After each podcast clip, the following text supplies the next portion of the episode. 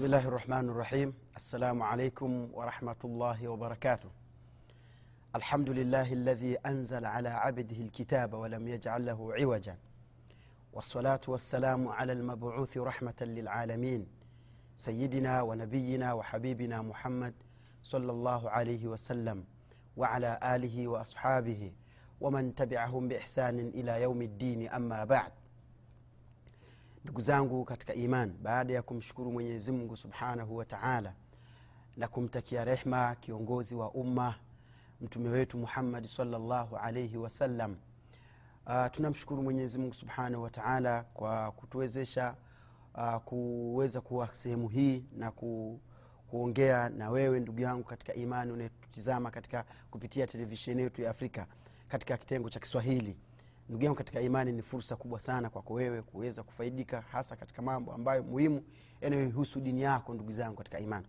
Tumeanza kipindi chetu cha anidaatu min sunna wito wa mtume salllahu alaihi wasalama katika maneno yake matukufu yaliyotoka katika kinywa tahira kinywa ambacho ni kisafi ndugu zangu katika imani cha mtume wetu muhammad salllahu alaihi wasallam. Tulizungumza katika halaka iliyopita juu ya muqadimat utangulizi. Tukazungumza maneno ya shekhu lislam ibn taimia rahimahullahu taala aliyozungumza wakati alipokuwa akitunga kitabu chake cha alfurqanu baina alhaqi walbutlan. Kitabu muhimu sana ndugu zangu. Kwa wale ambao wanaweza wakakipata waka, waka ni kitabu ambacho hakuna mwanachuoni yoyote au mwanafunzi talibulilmi au mwislamu ambaye multazim ambaye anaeridhika kukikosa kitabu hicho. Kiko katika makatibu mbalimbali. Ni muhimu sana kukipata na kukisoma ili kuweza kufahamu tofauti ya baina ya haqi na batil. Tukaizungumza qaida muhimu sana tulioizungumza leo ndugu zangu katika iman kabla sijaingia katika mada pia nakumbusha kwamba aya ya mwisho katika khutbatu lhaja ambayo mtume saa salam alikuwa akizungumza kila anapozungumzia umma wa kiislamu umona ndio iliyobeba kichwa cha anidaatu min assunna kwamba wito wa mtume saa salama katika maneno yake. Pale mwenyezimngu anasema waman yutii llaha wa rasulahu yoyote mwenye kumtii mwenyezimngu na mtume wake fakad faza fauzan adhima hakika mwanadamu huyo atakuwa amefaulu kufaulu kuliokuwa kukubwa. Fauzan adhima ndugu zangu mwenyezimungu hakuridhika kuishia fakad faza kwamba atakuwa amefaulu. Hapana. Mwenyezimngu subhanahu wataala ameleta sifa fakad faza fauzan adhima eh? atakuwa amefaulu kufaulu kuliko kulikokuwa kukubwa. Sasa ni dhahiri ya kwamba taa ya ukimtii mwenyezi mungu peke yake ukaacha kumtii mtume saa salam huwezi kufaulu. Ukimtii mtume saa salam ukaacha kumtii mwenyezi mungu huwezi kufaulu. Ni lazima mambo mawili yaende sawa sawa. Kwa sababu mwenyezi mungu subhanahu wataala ndiye aliyemuumba mtume akamleta aka, aka katika dunia akamfanya ni mtume salllahu alaihi wasallam baada ya hapo akamteremshia kitabu ambacho ni quran. Akamteremshia mtume saa salam kitabu ambacho ni quran. Kitabu hicho kina mambo mengi kina mafunzo mbalimbali. Lakini wewe huwezi kufahamu yale mafunzo. Huwezi kuyajua kabisa kiundani yale mafunzo. Mpaka urudi kwa nani? Kwa mtume alaihi salatu wassalam umwangalie mtume aliishi vipi? Mtume saa salama alifanyia maanake maisha yake ya, maisha ya mtume saa salama ndio tafsiri ya quran. Masahaba alimuuliza mama yetu aisha radiallahu taala anha jamani kwa mama zetu wa kiislamu dada zangu mama zangu na kuombeni pia mumwangalie huyu aisha vile alivyoishi na mtume saa salam na tutajua katika haraka zetu zinazokuja nani mama yetu aisha. Kafaidika nini kutoka kwa mtume salllahu alaihi wasallam? Kiufupi ni kwamba aisha anahesabika kuwa ni katika madaktari wakubwa katika tibu nabawi waliokuwa wakifahamu tiba mbalimbali za kisunna. Lakini ukiangalia aisha alisoma kwa nani? Aisha kaolewa akiwa ni mdogo sana. Miaka tisa mtume saa salam akamchukua. Jitoto kabisa. Na hapa kuna ujumbe kwa wale ambao wanaacha kuwaozesha watoto wao eti kisa mtoto wake ni mdogo eh? ah, mtoto wangu bwana ah, anda etini bwana. Ah, binti yangu bwana anda anda etini eh? under 20 maanake wengine mpaka afikishe miaka ishiri na tano ndo mwenyewe binti yake kamwozesha shazeeka si, sina maana sina maana ya kwamba kwamba miaka ishiri na tano mwanamke haolewi. La hasha. Mwanamke anaolewa miaka ishiri na tano lakini pia mwanamke anaolewa miaka tisa. Kwa dhahiri ya hadithi mbalimbali zilizothibiti kuhusiana na swala la aisha radiallahu taala anha na mtume alaihi salatu wassalam na hilo mwenyezi mungu pia kalithibitisha katika qurani kwamba mtoto hata kama binti hajaona haja, haja, haja, haja siku zake za hedhi pia anaolewa. Mungu anasema wallai yaisna min almahidi min nisaikum in irtabtum faiddatuhunna thalathatu ashhur. Kisha akasema wallai lam yahidna. Hebu angalia hapo vizuri. Wallai lam yahidna. Ewe ndugu yangu katika imani lazima umakini mungu anasema wallai yaisna min almahidhi min nisaikum. Na wale ambao waliokata tamaa pengine miaka hamsini miaka sitini tayari tena damu zile za hedhi hazitoki. Inirtabitum faiddatuhunna thalathatu ashhur. Wallai lam yahidna na wale ambao hawajafikia umri wa kupata zile damu zao za siha. Bimaana bado ni wadogo lakini ni wake, wa, ni, wa, ni wake za watu sasa ndugu yangu katika imani tuziangalie tuiangalie quran na tumwangalie mtume saa salama alitafsiri vipi quran ndani ya matendo yake ya kila siku. Sasa tukirudi kule kwamba mtume saa salama baada ya kile kitabu kuletwa kushushwa quran huwezi kuifahamu wewe quran. Huwezi kuifahamu. Qurani ina vitu vingi qurani ina siri nyingi qurani ni bahari. Qurani ni bahari ndugu yangu katika imani. Sasa masahaba alimuuliza mtume saa salama mtume saa salama tabia zake zilikuwa vipi? Aisha anasema kana khulquhu quran. Mtume ilikuwa tabia yake yeye ukitaka, ukitaka kujua tabia ya mtume alaihi salatu wassalam basi kisoma quran soma kitabu cha quran. Chukua qurani usome kwamba mwenyezimungu mtume sala llahu alih wa salama hakuwahi kuifariki qurani. Katika matendo yake katika maneno yake mwenendo wake na kila kitu kana qurani yamshi ala wajhi lardi ilikuwa ni qurani inatembea juu ya ardhi. Sasa kwa nini tusifahamu nidaatu min assunna kwa nini tusifahamu kipindi hichi? Sasa kama mtume saa salama tabia yake ilikuwa ni qurani. Alitufundisha vipi qurani? Tuitabiki vipi katika maisha yetu? Ewe ndugu yangu katika imani usibanduke kwenye tv yako nataka tumwangalie mtume alitufundisha mambo gani? Yeye aliitumia vipi qurani katika matendo yake ya kila siku katika maisha yake ili iweze kuwa ni darasa kwetu sisi eh? tuweze kuchukua ibra mazingatio kwa, kwa mtume alaihi salatu wassalam. Ndugu yangu katika iman mtume salllahu alaihi wasallam mama yetu aisha tunamzungumzia mama yetu aisha kafaidika mambo mengi sana kwa mtume salllahu alehi wasallam ikiwa ni ilmu lfiqh ilikuwa ni marji mama yetu aisha radiallahu taala anha. Na hii ni risala kwa, kwa wewe mwanadada dada yangu katika iman au mama yangu katika, katika imani ambaye umepata bahati ya kuolewa na ustadhi.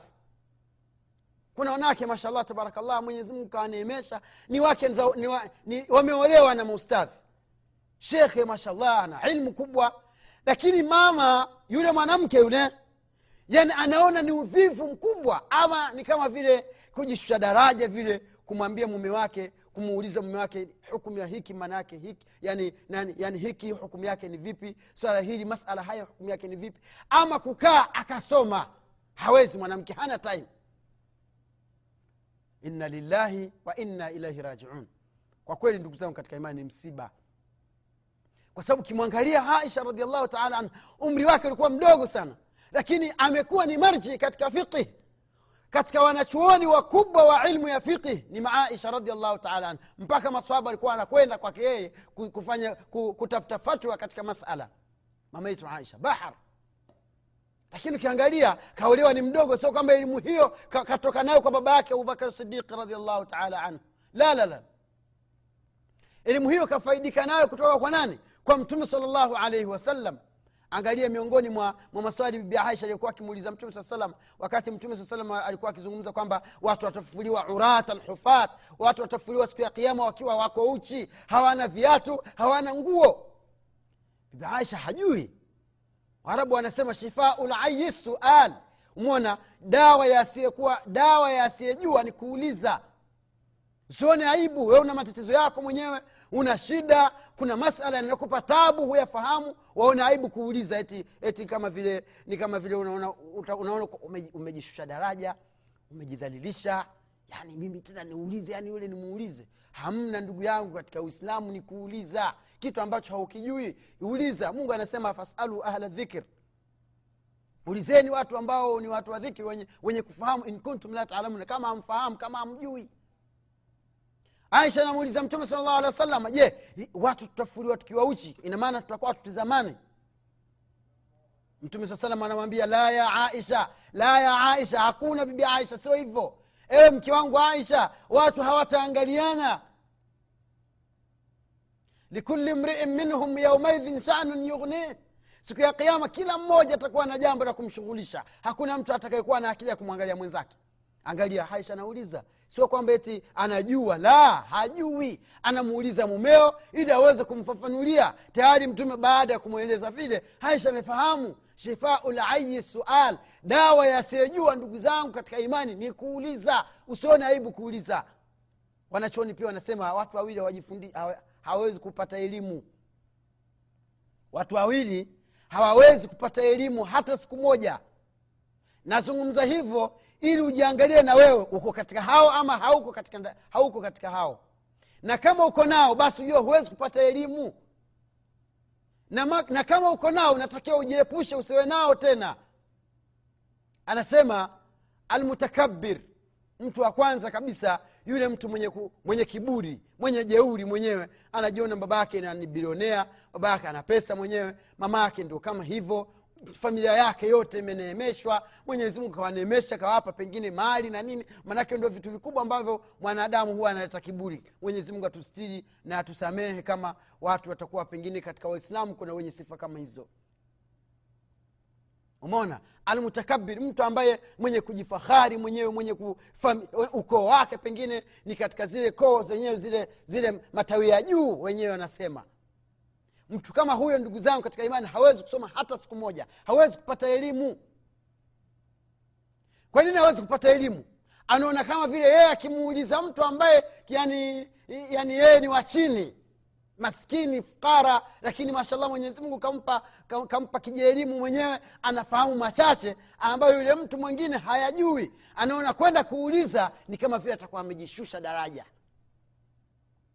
Basi mtu kama huyo hawezi kupata elimu hata siku moja tena akienda shule pia atakuwa ni wa kwanza kugombana na walimu. Piga ngumi mwalimu wako mwalimu ambaye amekusomesha anakupa elimu eh? maanake ali radiallahu taala anhu anasema anatosha yule mwenye kunifundisha herufi moja tu herufi moja tu. Basi mimi kuwa ni mtumwa kwake yeye. Akitaka mwenyewe aniuze akitaka niache huru. Bimaana anakusudia kwamba mwalimu wako wewe anayekusomesha wewe mwalimu wako basi ana nafasi kubwa sana juu yako. Sasa kuna wanafunzi wengine wanakwenda mwenyewe wana, wana, anampiga pengine unakuta mwana- mwana- mwalimu anataka kumwadabisha tu mwanafunzi bwana fanya hivi hivi sio hivyo. Tayari mwana, yule mwanafunzi asharusha ngumi yake mwenyewe. Mwalimu anarudi shule ananundu hapa amevimba shavu liko hivi jicho lekundu. Tatizo nini bwana? Nimegombana na mwanafunzi. Tena katika hii mawqif katika hii mawqif tena nikumbushe ndugu zangu wazazi ambao subhanallah mwenyezi mungu kawapa mtihani. Mtoto anapigwa shule na mwalimu anarudi nyumbani kusema kwa kusema kwa mama yake na baba yake baba yake anatoka na pisto bunduki hapa. Anakwenda kwa mwali- kwa- kwa mwalimu kwenda kumtishia ukome na mwanafunzi wangu wewe ukome na mtoto wangu. We unajua nilimpatapata vipi? Unajua shida nilizoipata kumzaa? Sasa kwa ndugu yangu katika imani ewe mzazi ewe mama ewe baba. Hiyo sio njia sahihi ya, ku, ya kumtibu mtoto wake na, na, ya kumtibu mtoto wako na hilo tatizo. Kwa sababu unapofanya hivyo unampa jeuli yule mtoto mwingi, yule mtoto. Popote atakapokwenda yeye ndio awe rahisi yani yeye awe juu alafu mwalimu wake awe chini. Lakini sio taratibu za kiislamu. Ali bn abitalib radiallahu taala anhu anasema kafa atosha man allamani harfan wahida yoyote mwenye kunifundisha herufi moja an akuna abdan lahu mimi niwe ni mja kwake yeye ni mtumwa kwake yeye. Inshaa baani akipenda aniuze wa inshaa ana akitaka mwenyewe anache huru. Huyo ni sahaba wa mtume salllahu alehi wasallam khalifa min khulafa rashidina katika viongozi watu bora baada ya mtume saa salama kuondoka anasema maneno haya. Wewe unasemaje? Ndugu zangu katika imani hatusemi kwamba waalimu wasiwapige wanafunzi lakini kuna, kuna, kuna kipindi mwanafunzi anakosea anatakiwa apewe aadabishwe. Tena adabu ambayo inaonyesha kwamba yeye ni mwanafunzi anatafuta elimu na sio aje kwako wewe mzazi alafu toke hapo mzazi umefura nywele zimesimama macho yamekuwa mekundu unazungumza huwezi kuzungumza wenda kugombana na kushikana mashati na mwalimu. Huo ni ukosaji wa, adabu ndugu zangu tuambizani kweli kabisa. Maanake hakuna kufichana sasa hivi. Jaa lhaqu wazahaqa lbatil ukweli uko wazi. Hiyo sio tarbia ambayo uislamu unataka uwe hivyo. Kana mwanafunzi wako kwanza muulize kwa nini umepigwa kwa nini mwalimu anakukemea? Wanafunzi wengine anaingia darasani yani tangu anaingia mpaka anaondoka hakuna hata chochote alichofaidika nacho. Wengine wanaingia ni kulala wengine subhanallah wanafanya mambo mbalimbali tunayaona kwa wanafunzi wenzetu. Sasa mtoto anakuja kwako tena anakuja nalia tena vilo vyenyewe vya uongo mwalimu kanichapa mwenyewe tayari ushachukua panga lako na kisu umeweka huyo uenda kwa mwalimu kwa mwalimu. Tena wanawake wengine wazazi wengine wa kike anatoka hapo mama wa kiislamu nywele timtimu hamna hata hijab anakwenda nanyanyua sauti mbele za walimu. Na mkome mwanafu, uchungu wa mzazi sijui uchungu wa mwana anaujua mzazi ndio lakini kwa nini usingemfundisha mwenyewe? Kwani usingemfundisha mwenyewe ukampeleka shule? Ili ili iweje ewe ndugu yangu katika imani. Ewe mzazi na kuomba kwa ajili ya mwenyezi mungu subhanahu wataala ujaribu kumwogopa mwenyezi mungu na ujue msafara wa elimu hakuna elimu inayopatikana kwa wepesi. Masahaba radiallahu taala anhu wanatoka madina wanakwenda basra wanatoka madina wanakwenda yemen wanatoka madina wanakwenda sham demeshki huko masuria. Wanakwenda kutafuta hadithi moja tu ya mtume salllahu alaihi wasallam abu hureira radiallahu taala anhu mwajua vile alivyokuwa akipata shida ya kupata ilmu. Sasa hakuna elimu inayopatikana wepesi elimu hiyo inayopatikana wepesi baraka zake ndo kama hivi tunavyoona sasa hivi. Maofisini kumejaa watu wavivu eh? unakuta subhanallah vitu vingine hata havisemwi. Lakini ndugu yangu katika imani nakuhusia kwa ajili ya mwenyezi mungu kwamba njia ya kutafuta elimu ni ngumu. Na tuwaheshimu walimu zetu. Na tuwe ni wanafunzi wenye kutii pale ambapo mwalimu anapokosea basi arekebishwe katika misingi ambayo ni mizuri. Kuna hedimasta pale. Sio lazima we uende ukatukane ukamwaibishe mwalimu mbele ya wanafunzi wote. Kuna mwalimu mkuu yuko pale mfuate bwana mwalimu kumi nimekuja mashtaka yangu ni hivi ni hivi ni hivi naombeni mmwite huyo mwalimu mumuulize kwa nini imekuwa hivi. Kama makosa yako kwa mwanangu kheri wa baraka nitakuwa nimeshajua nina haki. Lakini kama makosa yako kwa mwanafunzi hapo tayari tena wewe hauna haki. Makosa ni ya mwanafunzi zinatakiwa zichukuliwa hatua. Ewe ndugu yangu katika imani na kuhusia pia tena kwa ajili ya mwenyezi mungu kwamba wale wakina mama waliopata bahati wale dada zangu waliopata bahati ya kuolewa na watu ambao wana maarifa katika dini nafasi zile wasizipoteze. Mungu anasema thumma latusalunna yaumaidhin ani naim. Kisha siku ya kiama mtaulizwa kunako hizi nema sasa kaa na mume wako akufundishe akufundishe yani mbane mume wako akusomeshe akuelimishe akupangie ngalao kwa siku saa moja kwa siku masaa mawili lakini uisome dini ya mwenyezi mungu subhanahu wataala usikae tu hivi hivi. Wengine dada zetu subhanallah pengine yule, yule, yule, yule mume wake ana hamu ya kumsomesha mke wake ajue lakini mke ni mvivu. Wakishakaa tu mara moja wakianza kusoma alhamdulillahi rabilalamin arrahma tayari mke ameshaanza kulala. Shamlalia mumewe.